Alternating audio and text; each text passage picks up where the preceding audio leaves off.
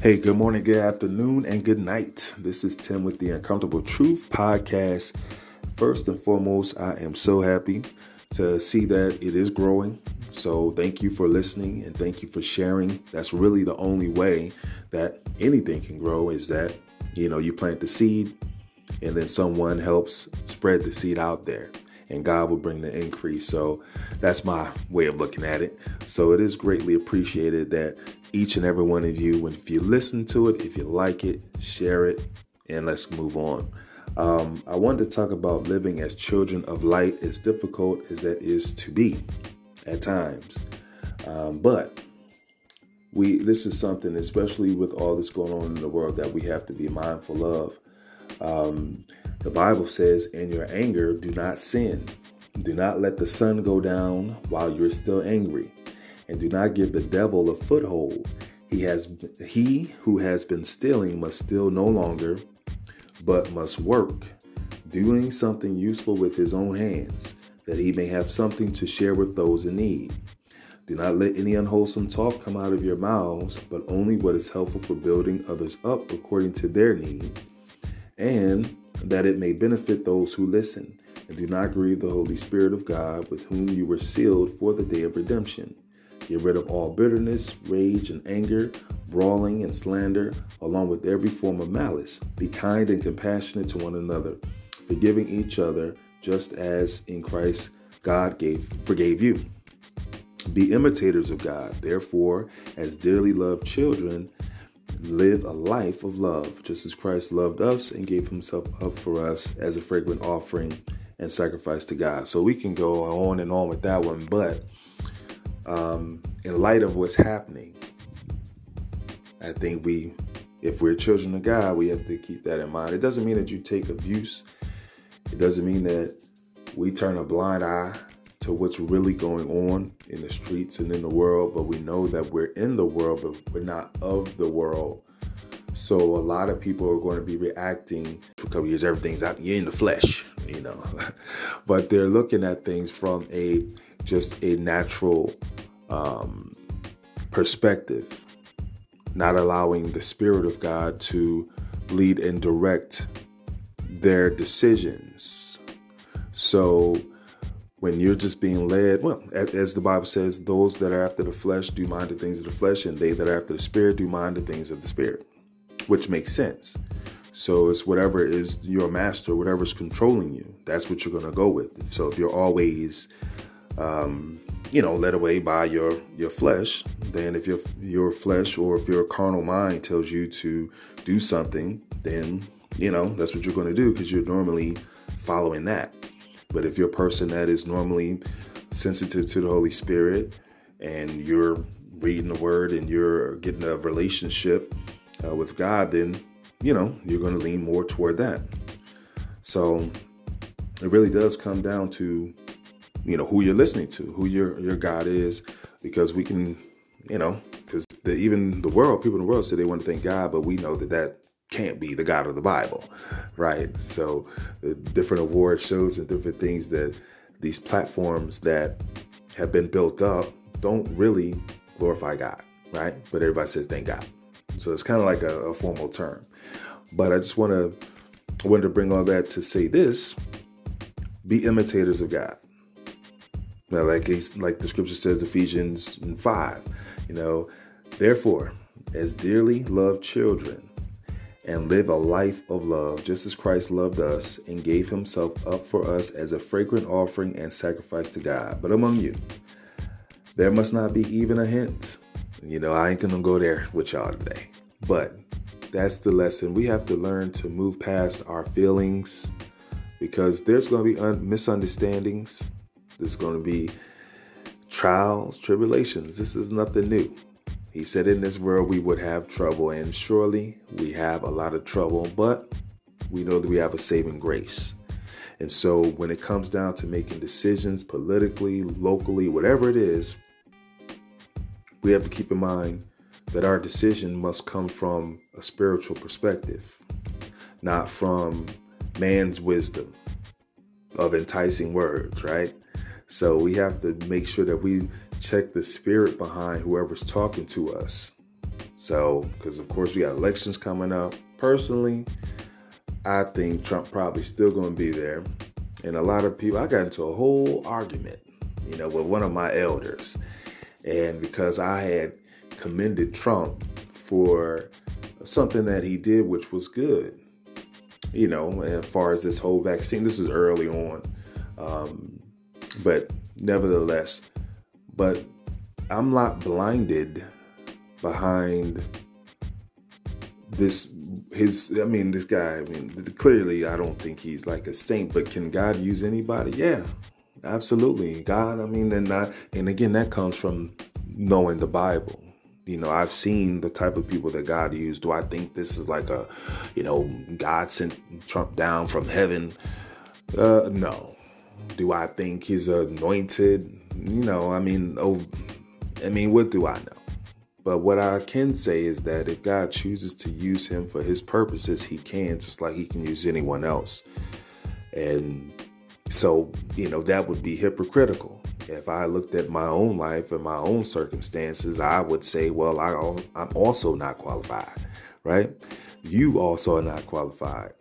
Um, but it's his will at this point for him to be in this position. How this is going to pan out, we're going to see. But the earth is the Lord's, right? So it's not mine, it's not yours. And when we come to making decisions, I don't know why I'm talking about politics, but I guess it's, it's on the way. It just may be because the mindset, everybody's just so, um, it's like people just think that Trump is the end, the end all and the beginning. He's the beginning and the end of all the problems for black people. Excuse me, is that, and that's not the case. Like this, this racism and this police brutality, all these different things we've been dealing with, been going on well before him. He happens to be the face there now. And it was going on even when Obama was in office. If we keep it real, right? Because I don't consider, I don't think crime went down, did it? And if it did, let me know. But I know in Chicago, where he from, it was definitely, they popping. It's rocking over there, right? It's still rocking over there. Um, and I don't know at what, I don't. I, again, I don't really follow him like that. I have seen what I've seen in the regular media, mainstream media, but I don't know that he was just on this crusade to end deaths of, you know, black folks. I don't know. Now maybe I, maybe I'm missing something because I try not to pay attention to him or any other politician to that degree. But I don't recall any mainstream coverage of any him going into the hoods himself, or sending a team of successful black um, entrepreneurs and people, developers into these neighborhoods to help them develop their mindset and also actually develop the area and the land, to give opportunities to really use that platform and his voice as a respected voice, being half black, right? So I haven't seen that. Now, I've seen him at different functions for the, you know, L G B T, things like that. I've seen him do that and to make sure that they got their voice, right? Now, that's all I know. That's the uncomfortable truth about that. So being black, folks, does not mean, or quote unquote black, you know, I'm not getting into all of that technical terms today. Doesn't mean that you get a vote, right? Just because you have black skin or you've always been used to getting the vote, right? Because the uncomfortable truth about it is that these things are already decided. I believe that on a local level, yes, you, you play a very crucial role in who gets to be elected. But for something on this level, who's running this country, it would behoove you to think that that's just happenstance.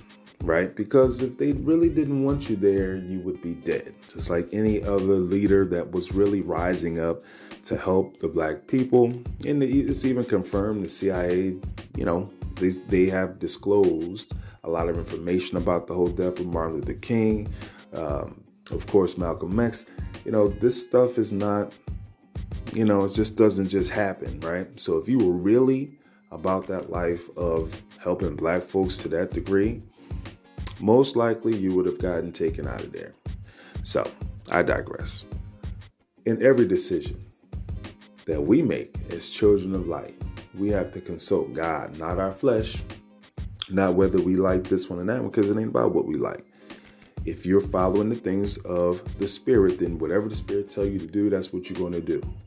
And if what someone is, if you're dealing with a situation where you're stuck, you're at a crossroads, is what they're saying reflecting the God that you serve? Is their morals and what they, you know, they just got to line up just like that. Just like if you're getting advice from your friends, and yeah, you may have a certain position on something, but when you're listening to them, are they giving you God or are they giving you them? Now, there's a time and place for everything. You don't want nobody hitting you with scriptures all the time. You just want to have a regular conversation. But when it comes down to the end, you know, at the end of the day, like if somebody's asking me if I'm having uh, relationship problems and I'm like, okay, hey, should I get divorced? And they be like, yeah, okay. Now, you know that God said he hates divorce, right? Yes, it happens. I've been divorced. It happens. But you have to automatically assume that this person is obviously speaking from their flesh, right? They're definitely not speaking from the perspective of God. Like God probably wouldn't have said yes that fast, you know, save for fornication. But even then, right? But you still have a choice. He preferred not. So that's just a little example. So, but we can apply that principle in all areas. And that's where I want to leave it for today. Just so y'all know, this took me about, I don't know, fifteen, uh, fifteen tries to do today. And it was probably because I'm delirious. I woke up like four o'clock, but it's important that I stay consistent and keep trying to share the word of God in the way that he's given it to me to give to you guys and to encourage myself, because we first have to preach to ourselves, right? We got to be the first partaker of the word. So I just preached to myself today and I'm happy about it. Anyway, you can go check out my book, The Uncomfortable Truth. It's available for free, depending on, well, if you're listening to this within the next seven days of this, well, we guess we got five days left. Five days left of this promotion, which is on Amazon. So you can get your free copy. Uh, otherwise, it's six dollars and eighteen cents, so six dollars and eighteen cents. After that, uh, the paperback is eleven dollars and eleven cents, very affordable, but you can check that out. And I have a podcast, uh, excuse me, uh, a blog, excuse me. So I'll be writing on my blog on Tim Night Unlimited dot com. I'm just trying to be busy this year, trying to end this year on the right foot, working on a new movie. So any support that you have, that's where that will go. Um, I was before this whole quarantine, I had a one movie is really good. It's called Do Not Disturb. So I'm going to make that happen. So any contribution toward that is dope. And if not, that's fine. But send me what you're working on as well. So if you're doing books, whatever it is you're doing, I'm going to support what you're doing, because that's, it's unity. It's one spirit, right? One Lord, one faith, one baptism.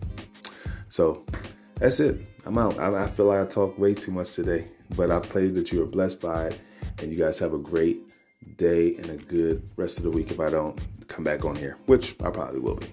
All right, peace.